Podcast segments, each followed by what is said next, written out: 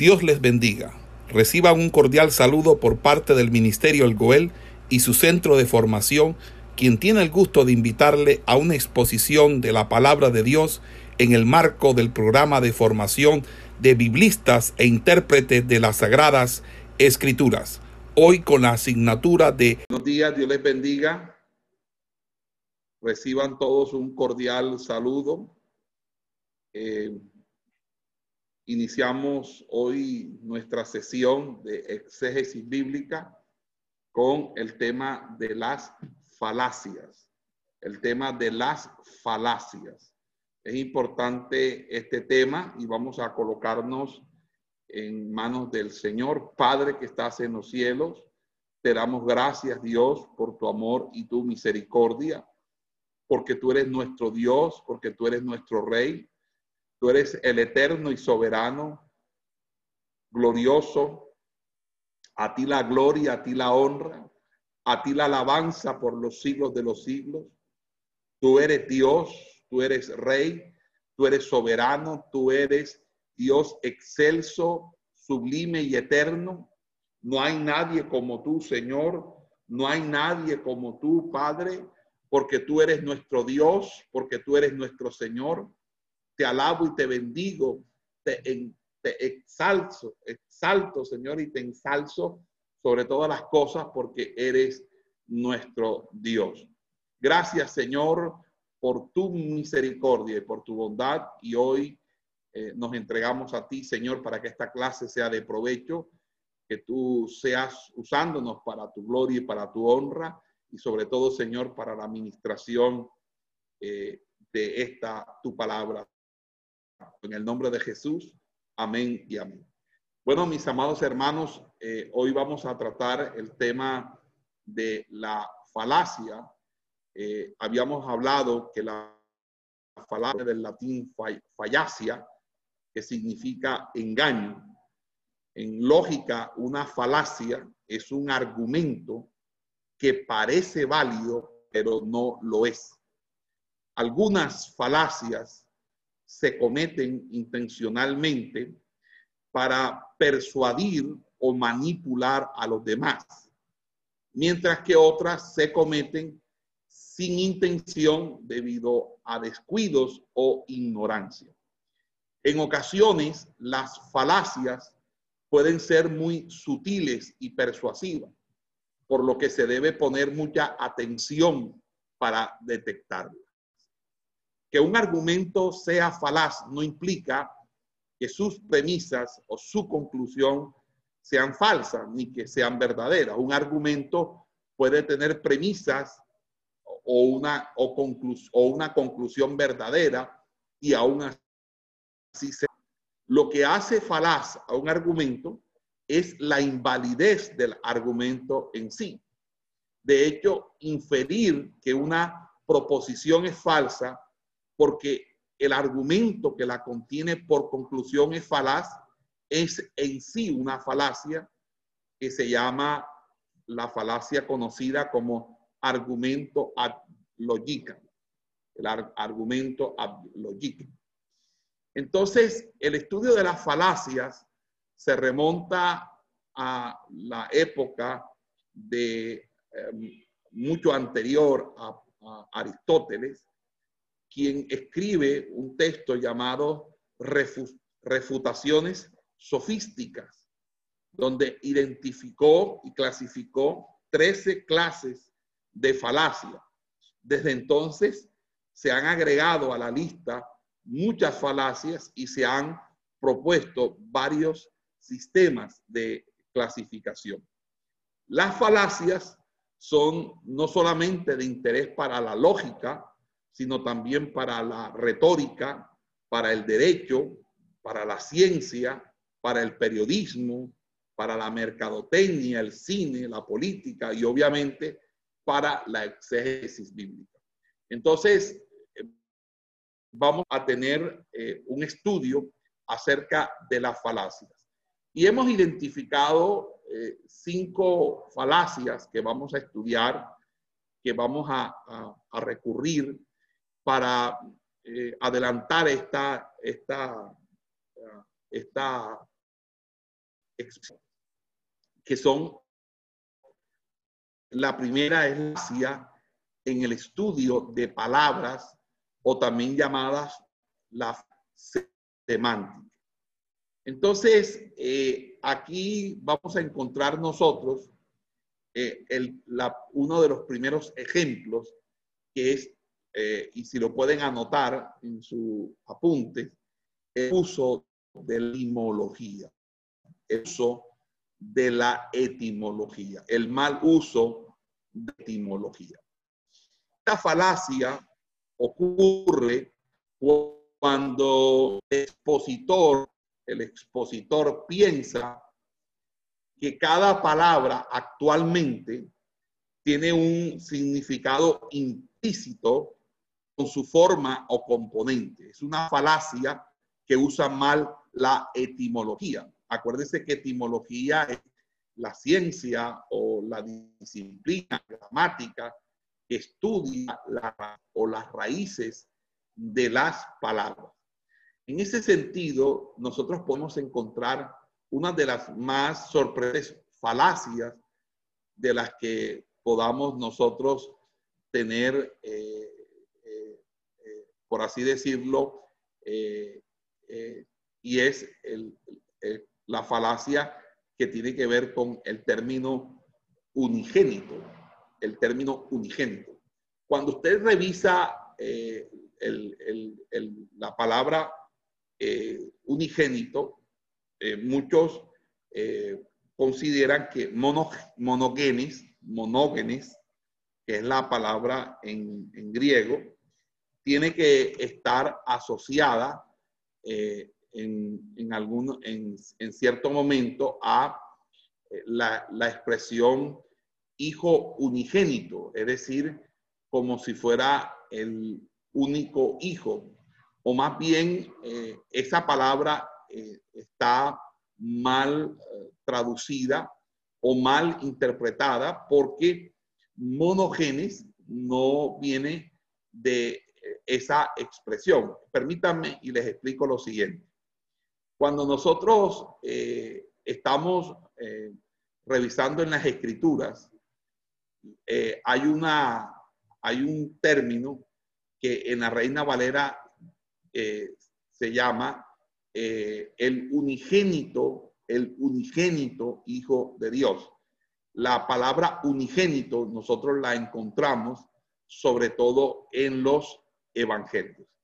Y cuando encontramos la palabra unigénito en los evangelios, eh, pareciera de la interpretación que muchos hacen sobre ese unigénito, una especie como de doctrina adopcionista, una doctrina de creación o de engendramiento de Jesús, así como eh, eh, lo enseñaban en el siglo III los llamados monarquianistas y obviamente la doctrina de los sabelianos.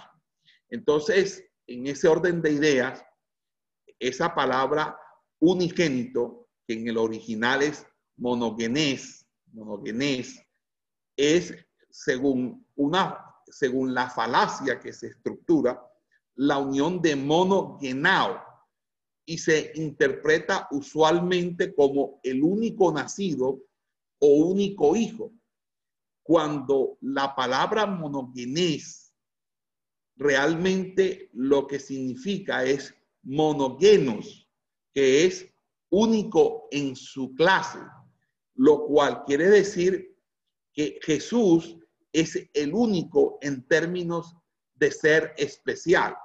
¿Qué significa eso? Que el único que posee una doble naturaleza humana y divina es Jesucristo. Por eso es monogenos, es decir, único en su clase. Pero si las personas lo consideran como devenido o proveniente del término unigénito de monogenao, entonces interpreta que es el único nacido o el único engendrado, por lo cual entonces Jesús es una criatura de Dios. Y ese es el concepto que algunas eh, denominaciones como la de los testigos de Jehová mantienen actualmente y que es el concepto soxiniano del siglo pasado, es el concepto del monarquianismo eh, que, que, habíamos dicho del siglo tercero, es el concepto de, Mansuestia y del sabelianismo. Nosotros tenemos que entender que esa es una falacia.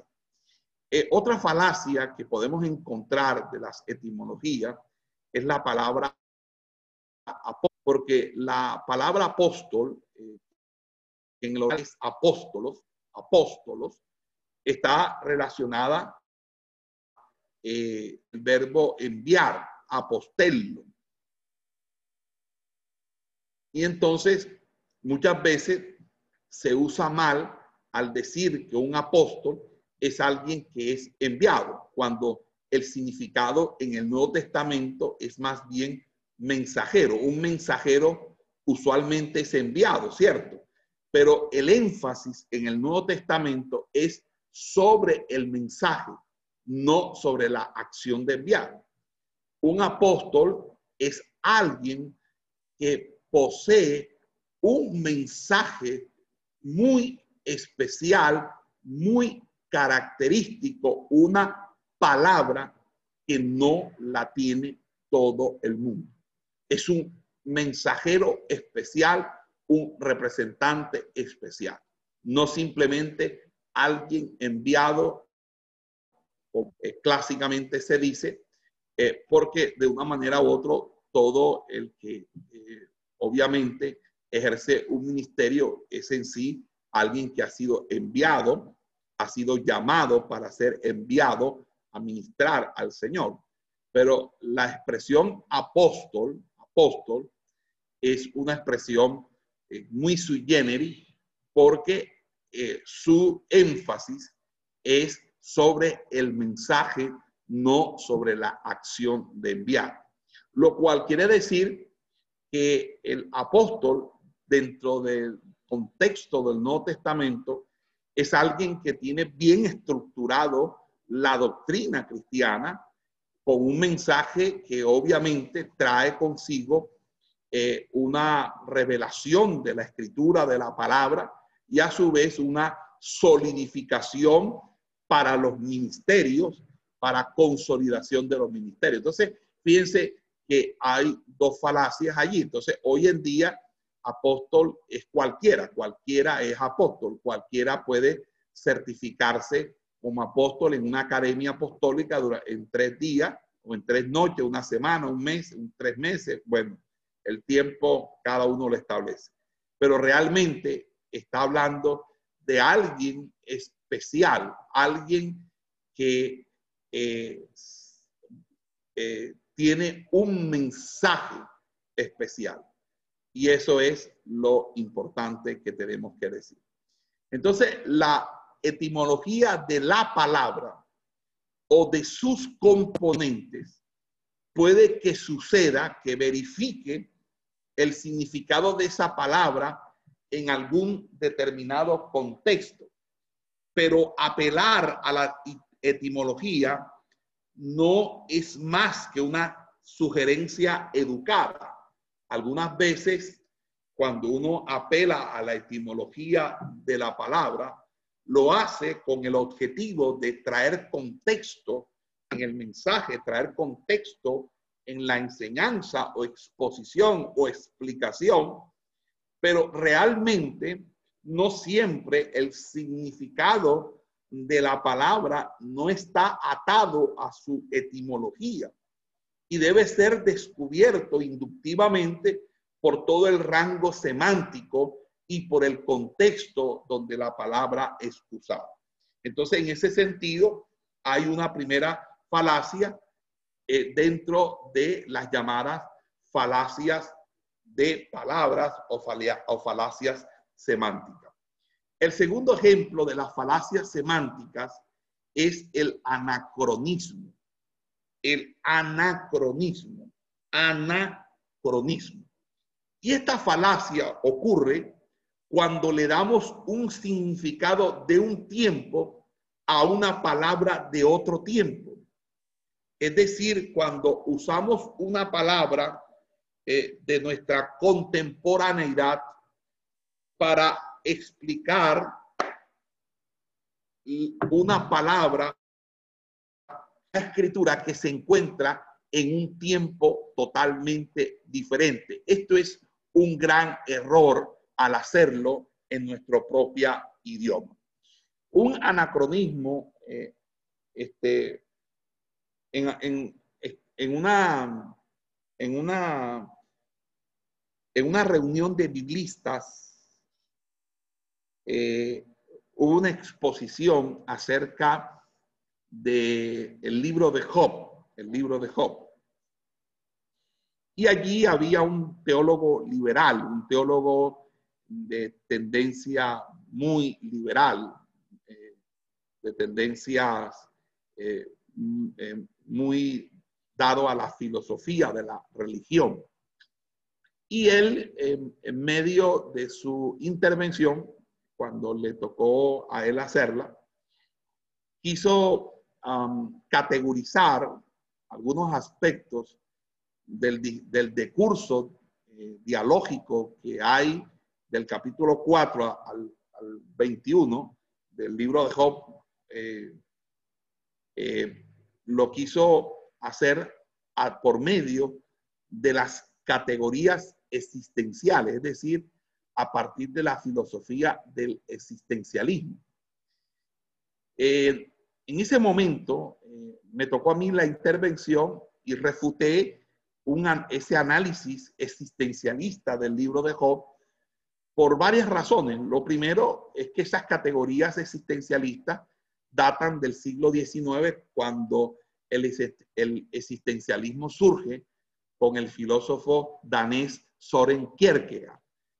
Kierkegaard es del siglo XIX y eh, es muy, es, una, es un anacronismo, una falacia semántica utilizar las categorías de, de Tillich, que es un, es un existencialista, de Unamuno, que es un teólogo católico existencialista, o de Kierkegaard, para aplicarlas a la exégesis, porque estaríamos teologizando el texto.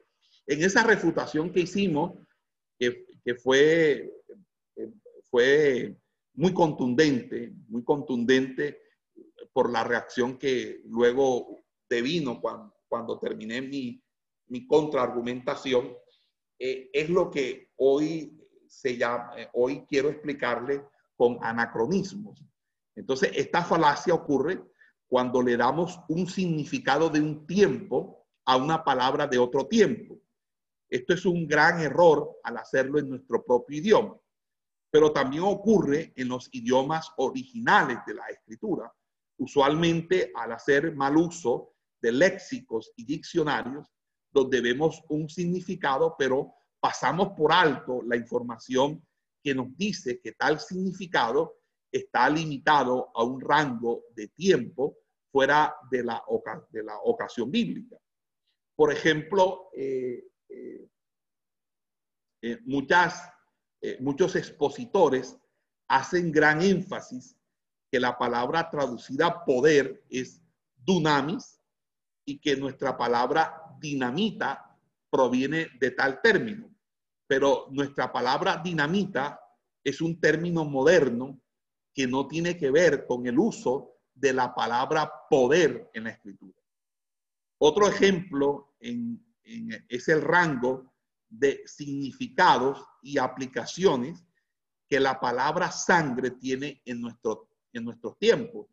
Mientras que en la Biblia, particularmente en, el Nuevo Testamento, sangre tiene que ver con la muerte, la muerte violenta y de sacrificio de Cristo, sería una pésima interpretación aplicar nuestro conocimiento médico contemporáneo al término sangre en el Nuevo Testamento, cuando esa palabra tiene el significado en contexto de la muerte de Cristo en la cruz. Es decir, cuando se habla de la sangre de Cristo, eh, no se habla de, simplemente del precioso líquido que corre por nuestras arterias y venas y que corría en las arterias y venas de Jesús, sino está haciendo una alusión de carácter metafórico, de carácter figurada a todo a esto, a todo, a, toda la, muerte de Cristo. Entonces, cuando hablamos de la sangre de Cristo, estamos hablando de el sacrificio que Cristo hizo al morir en la cruz del Calvario. Ese es, es una manera, una manera figurada, una, por así decirlo, una sinécdoque que nosotros tenemos que entender. Entonces, una clase de este tipo de falacia es cuando un significado pasado de la palabra es asignado a tal palabra en el tiempo bíblico.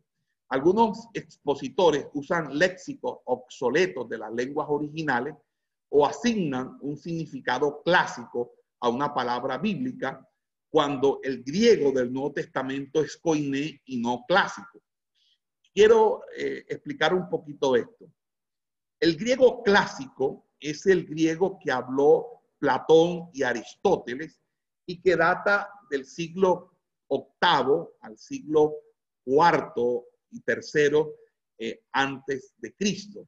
Es el, un griego que proviene de un dialecto que se llamaba ático o aticista o aticismo, se le llamaba a ese dialéctico, pero luego con las conquistas de Alejandro Magno eh, y la eh, y la expansión del idioma griego en su uso en, en, los territorios conquistados, esa afluencia del griego eh, confluyendo con otras lenguas, con otras dicciones, con otras formas de fonación, con otras costumbres de fonación, de usar el órgano de fonación eh, porque no todas las personas en, eh, esparcidas en una geografía eh, por sus orígenes, por sus orígenes, tiene la facilidad de hacer ciertas, ciertos tipos de pronunciación. Es también como el ejemplo cuando le colocaban a las personas decir eh, eh, y como eran de, lengua pegada, no podían decir chivolet, sino chivolet, y ya sabían que no era, no era. Entonces, en ese sentido, eh, cuando este idioma se esparce, se expande, y es colocado como el lenguaje o el idioma internacional, surge un, sincretismo idiomático que da origen a lo que se llamó coiné. Y la coiné es una especie de dialecto popular, un dialecto hablado en todos los territorios eh, donde el idioma griego se había establecido. Entonces, cuando algunas palabras son asumidas eh, desde la coiné, eh, eh, por el Nuevo Testamento, no le podemos nosotros aplicar el sentido o el significado que un diccionario de filología o un diccionario etimológico o un diccionario de griego clásico puede traer. Entonces, no es lo mismo buscar la palabra logos en el diccionario clásico que nos va a dar una alusión al logos entendido en el timeo de Platón en, y en, obviamente en, en, la metafísica de Aristóteles, que hablar acerca de logos entendido en el lenguaje vernáculo, en el lenguaje de la coine. Entonces, esto es importante porque se acometen muchos anacronismos de, tratar de darle significados que están desfasados en los tiempos. Entonces, nosotros necesitamos eh, usar eh, eh, textos, léxicos y diccionarios en ese sentido. Por ejemplo, hay una situación que se presenta con el movimiento feminista. El movimiento feminista aboga, abogan por el significado fuente del término traducido kefalé. Kefalé significa cabeza, pero tal significado, aunque presente en el griego clásico, es obsoleto para el periodo del Nuevo Testamento. ¿Por qué? Porque el hombre es la cabeza, kefalé. Entonces las feministas quieren decir, no, el hombre no es la cabeza. Vamos a decir que este es otro significado. Entonces, fíjense que esto también tiene, eh, en cierta manera, unas connotaciones eh, de, querer teologizar los textos, es decir, de querer hacer que los textos sean interpretados según nuestras propias teologías o nuestros propios prejuicios. Bueno, eh, la, el tercer ejemplo de falacias de carácter semántico las vamos a encontrar en aquellas que apelan a significados desconocidos o poco probables, a significados desconocidos o poco probables. Y esta falacia ocurre cuando el intérprete, el expositor bíblico, realmente va en búsqueda de un significado que avale su preconcebida interpretación. Y si busca lo suficiente, es muy posible que encuentre tal significado y en algunos casos simplemente lo inventa o interpreta lugares o referencias oscuras para verificar tal significado. Entonces tenemos un ejemplo que es la palabra ley en Pablo. Pablo tiene su rango muy limitado de significados, eh, eh, eh, de significados para reconocidos. Entonces, algunos intérpretes dicen que en Primera de Corintios, capítulo 14, del versículo 34 al 35, el uso de la palabra leis, que es nomos, debe significar interpretación rabínica y que Pablo eh, está meramente citando, pero no concordando tal interpretación. Pero cuando uno revisa el texto, eh, es obvio que no es así. Él dice, dice, como en todas las iglesias, la traducción de, del griego al español sería como en todas las iglesias de los santos, vuestras mujeres callen en las congregaciones porque no les es permitido hablar, sino que estén sujetas como también la ley lo dice. Y si quieren aprender algo, pregunten en casa a sus maridos, porque es indecoroso que una mujer hable en la congregación. Entonces, fíjense que hace referencia a que eh, si hay algo eh, que se dice en la predicación y eh, la mujer quiere saber lo que lo correcto es que en vez de hablar con otra mujer dentro de la congregación y formar el bochinche y formar un, murmullo que puede interrumpir al que está predicando, que puede interrumpir al que está exponiendo la palabra, lo más correcto es que si en la casa hay un marido que tiene un sacerdocio establecido y que tiene obviamente los pantalones de su casa y está en correcta obediencia y sujeción al Señor, el marido debe pastorear a su mujer y eh, enseñar la palabra. Pero obviamente hoy estamos en contextos donde hay hombres que no son sacerdotes en su casa, son hombres que no tienen los pantalones en el hogar y obviamente hay situaciones donde hay mujeres que no tienen a un marido al lado. Pero lo que quiere evitar el apóstol Pablo aquí es que haya irreverencia, es decir, que no vaya a haber eh, eh, una interrupción de la predicación porque de una manera u otra haya esa, esa, ese bochinche, ese murmullo, que obviamente es, es muy natural y muy frecuente en, la, en las mujeres que no son.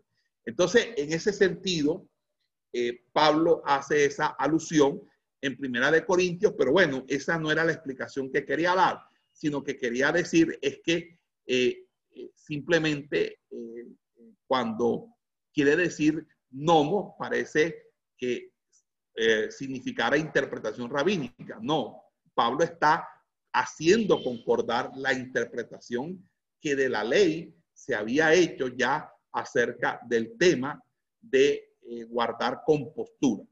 Entonces, entonces, cuando estos intérpretes nos dicen que Pablo meramente cita a algún rabino machista y que luego lo refuta en el versículo 36 y 40, entonces realmente eh, ese texto no, eh, eh, no está siendo bien interpretado porque está simplemente apelando a significados desconocidos o poco, o poco probables, en este caso del concepto ley. Entonces, si uno revisa el texto, lo que quiso decir, algunos dicen, vuestras mujeres callen en las congregaciones porque no les es permitido hablar, sino que estén sujetas como también en la ley, es decir, la tradición rabínica. Entonces dice, y si, queriendo decir que Pablo estaba eh, en contradicción con la enseñanza rabínica que había al respecto, amparado obviamente, pero no, al contrario, Pablo espalando la enseñanza de la Torah que, que, que, la tradición rabínica acertadamente había interpretado correctamente, porque no, todo, no toda la enseñanza rabínica era incorrecta o era hereje. Hay muchas cosas que sí ellos alcanzaron a interpretar adecuadamente. Y lo que quiere el apóstol Pablo es eso. Entonces, eh, en, ese sentido, eh, eh, el, apóstol Pablo habla eh, básicamente así. Entonces dice, y si quieren aprender algo, pregunten en casa a sus maridos, porque es indecoroso que una mujer hable en la congregación. Pero yo les digo, el apóstol Pablo hablando, ¿acaso ha salido de vosotros? Es decir, el, el hombre, el, que es el pronombre es masculino, de vosotros, pero usando el pronombre masculino de, la, eh, de la tercera, eh, de la primera, nosotros, vosotros, ellos, de la segunda persona del plural. Entonces, eh, ¿acaso ha salido de vosotros la palabra de Dios o solo a vosotros ha llegado? Es decir, allí está hablando, si alguno se cree profeta o espiritual, reconozca que lo que os escribo son mandamientos del Señor. Más el que ignora, ignore. Así que hermanos, procurad profetizar y no impidáis el hablar en lengua, pero hágase todo decentemente y con orden. Entonces, aquí el uso de la ley por Pablo es ampliamente atestiguado en todas sus cartas. Aquí está diciendo que eh, es correcto lo que eh, la ley dice y cómo ha sido interpretado, que cuando alguien está predicando en la iglesia, se debe guardar silencio, se debe guardar silencio y debe escucharse el mensaje. Entonces, uno está predicando, enseñando la palabra y están, si no los hijos de las hermanas, las hermanas bochicheando, cuchicheando, hablando, y, todo eso eh, es una irreverencia una falta de respeto delante del Señor. Y si lo hacen los hombres, todavía mucho más vergonzoso eh, es esa situación. Eh, lo otro que podemos decir es eh, aquella situación, o un cuarto ejemplo, un cuarto ejemplo, es de apelar descuidadamente a trasfondos, a, tras, trasfondos. ¿Ok?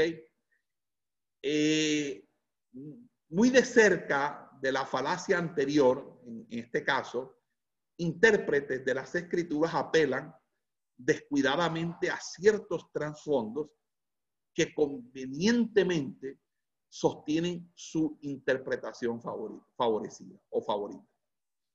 Entonces, aquí, por ejemplo, tenemos Juan capítulo 3, la frase en Juan 3 hay una frase que dice nacer de agua y del espíritu. Y obviamente ha sido interpretada como refiriéndose al nacimiento natural que es eh, ya sea el líquido amniótico o el semen del padre y obviamente eh, al nacimiento espiritual. Sin embargo, el hecho que la frase comparte una sola presuposición gramatical, porque cuando uno eh, la revisa, en el texto se lee así, se lee ex judatos kai neumatos.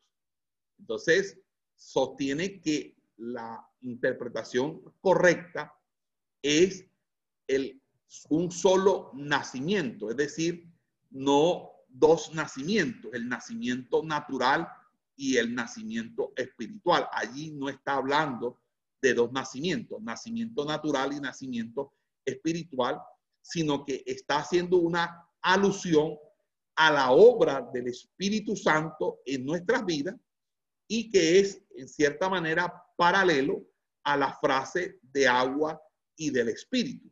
En ese sentido, es la obra del Espíritu tal como lo vemos nosotros registrado en el libro del profeta Ezequiel, capítulo 36, cuando dice, por ejemplo, dice ahí el texto en el Ezequiel 36, dice, esparciré sobre vosotros agua limpia y seréis limpiados de todas vuestras inmundicias y de todos vuestros ídolos os limpiaré. Os daré corazón nuevo y pondré espíritu nuevo dentro de vosotros. Y quitaré de vuestra carne el corazón de piedra y os daré un corazón de carne y pondré dentro de vosotros mi espíritu y haré que andéis en mis estatutos y guardéis mis preceptos y los pongáis por obra. Entonces, aquí la interpretación de que el, de que el agua se refiere al nacimiento natural, que todavía hay mucha gente que enseña eso, se supone que agua tiene ese simbolismo en ciertos trasfondos culturales que incluye obviamente el, el, judío, ¿ok? Entonces es apelar descuidadamente a trasfondos.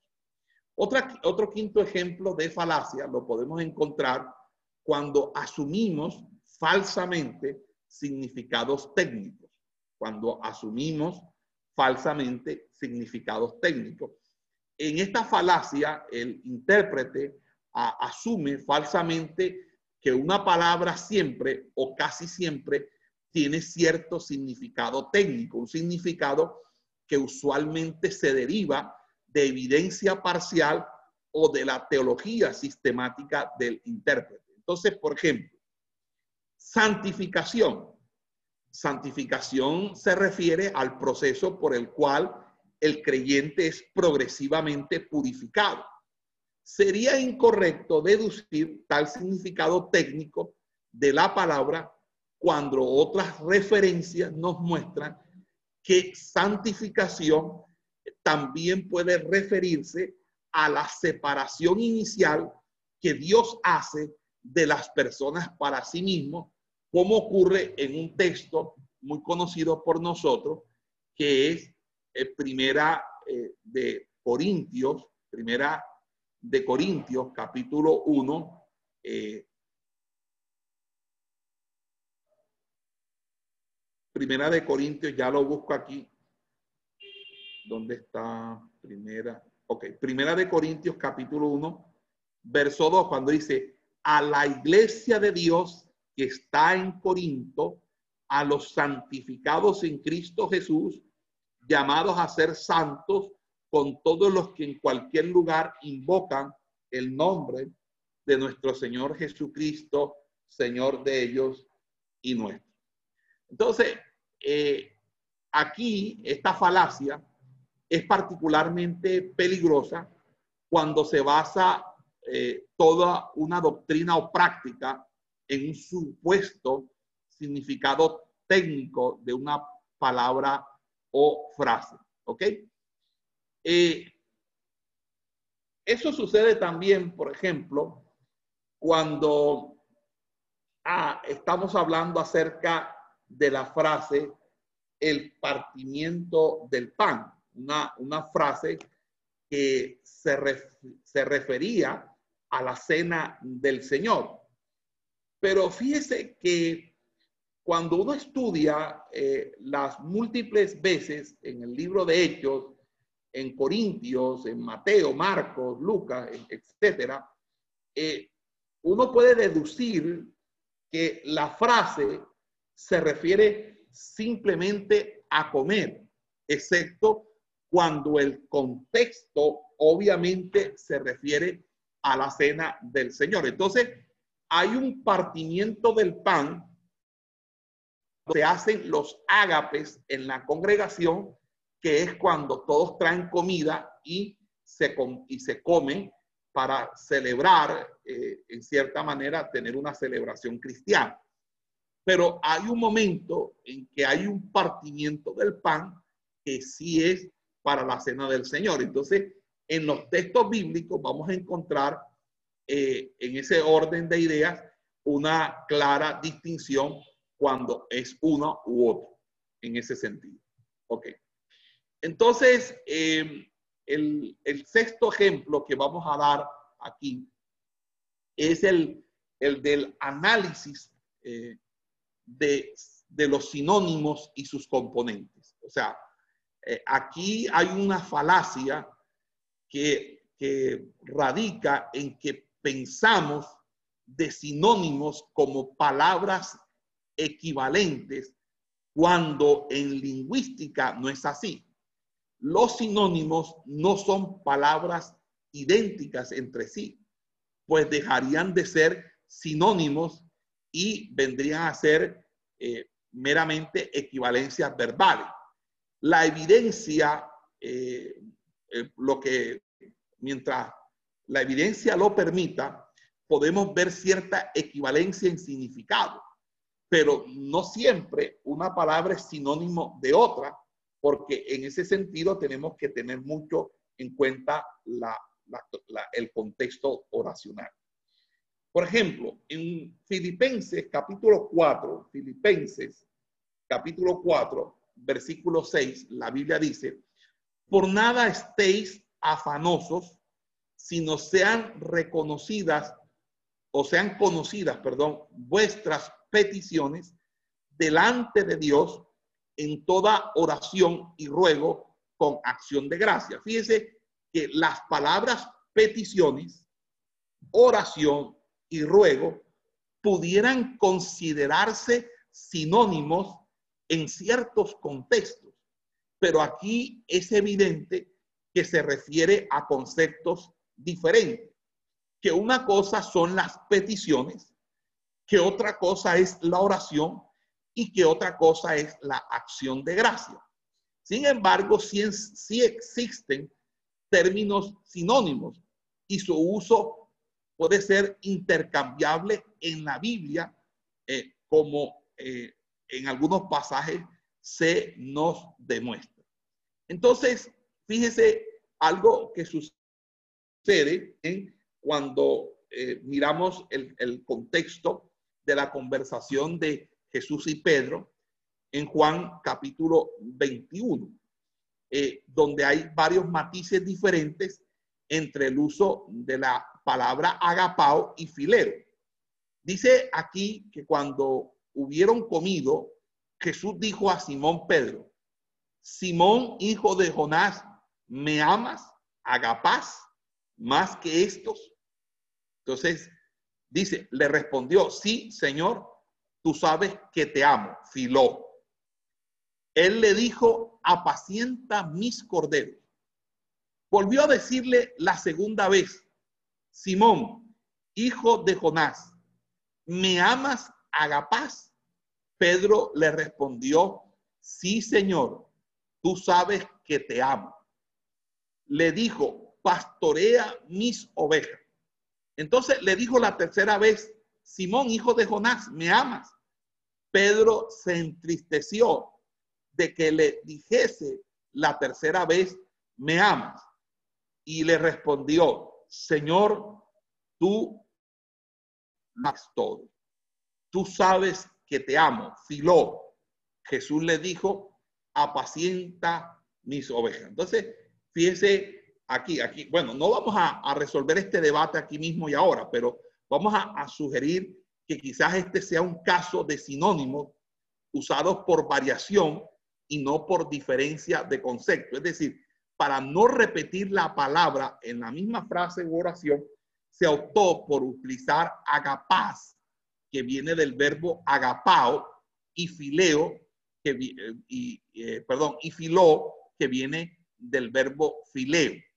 Los dos verbos son verbos contractos porque son terminados en AO, que es alfa omega y epsilon omega, y son verbos contractos, pero los dos son sinónimos. Pero cuando eh, se están utilizando allí, no es que haya una diferencia entre el filó que usa Pedro para contestarle al Señor y en agapaz que usa Jesús para decirle o preguntarle a Pedro si lo amaba. Entonces, el hecho es que eh, eh, en ese sentido se usó para no repetir la misma palabra en la oración. Es decir, es una cuestión de estilo. Es decir, eh, a veces no se ve bien utilizar la misma palabra en la oración, repetir una palabra dentro de una misma oración. El hecho es que agapao no tiene el significado técnico de amor cristiano o amor divino, como muchos intérpretes les gusta decir. ¿Cómo pensaríamos entonces de ocurrencias de agapao donde amor divino o amor cristiano no concuerdan? Entonces allí es donde eh, al, al ubicar tenemos en cuenta entonces lo siguiente. El contexto de Juan 21 es interesante porque ahí dice, apacienta mis ovejas, luego dice, pastorea mis ovejas y luego dice, apacienta mis ovejas. En ese sentido, la palabra agapao es simplemente amor. Amor, tú me amas a mí. Y obviamente fileo es amor también. Pero la gente dice, no, es que no siempre agapao se va a utilizar para un amor de Dios, un amor divino y fileo para un amor fraternal.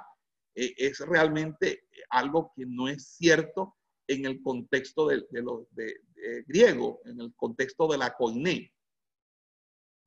El peligro de caer en esta falacia radica en insistir en diferencias semánticas sin mayor razón que aunque sinónimo nos parece que debe haber sin tomar en cuenta todo el rango donde ambas palabras comparten significado o porque es un asunto de decisión del estilo editorial del autor humano.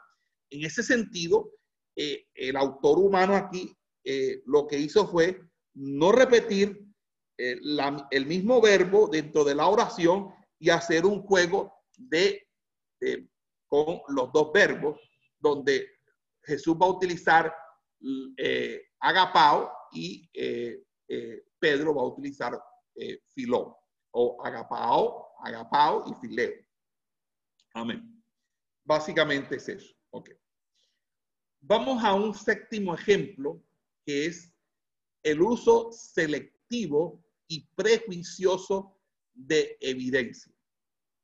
En esta falacia, el intérprete convenientemente pasa por alto evidencia que, que, eh, va a contradecir su interpretación. Por ejemplo, cuando uno está enseñando una, una, doctrina errónea y de pronto hay un texto que lo refuta, eh, la persona puede hacer lo siguiente, eh, eliminar, algunos lo que hacen es no leen la siguiente parte del versículo, sino que te leen el versículo hasta donde les conviene y el resto lo omiten, como, lo, como hizo eh, eh, Satanás eh, con Jesús en la tentación, que cercenaba los textos bíblicos que él aludió en su tentación. y obviamente, pues eso es una exégesis, es una mala interpretación.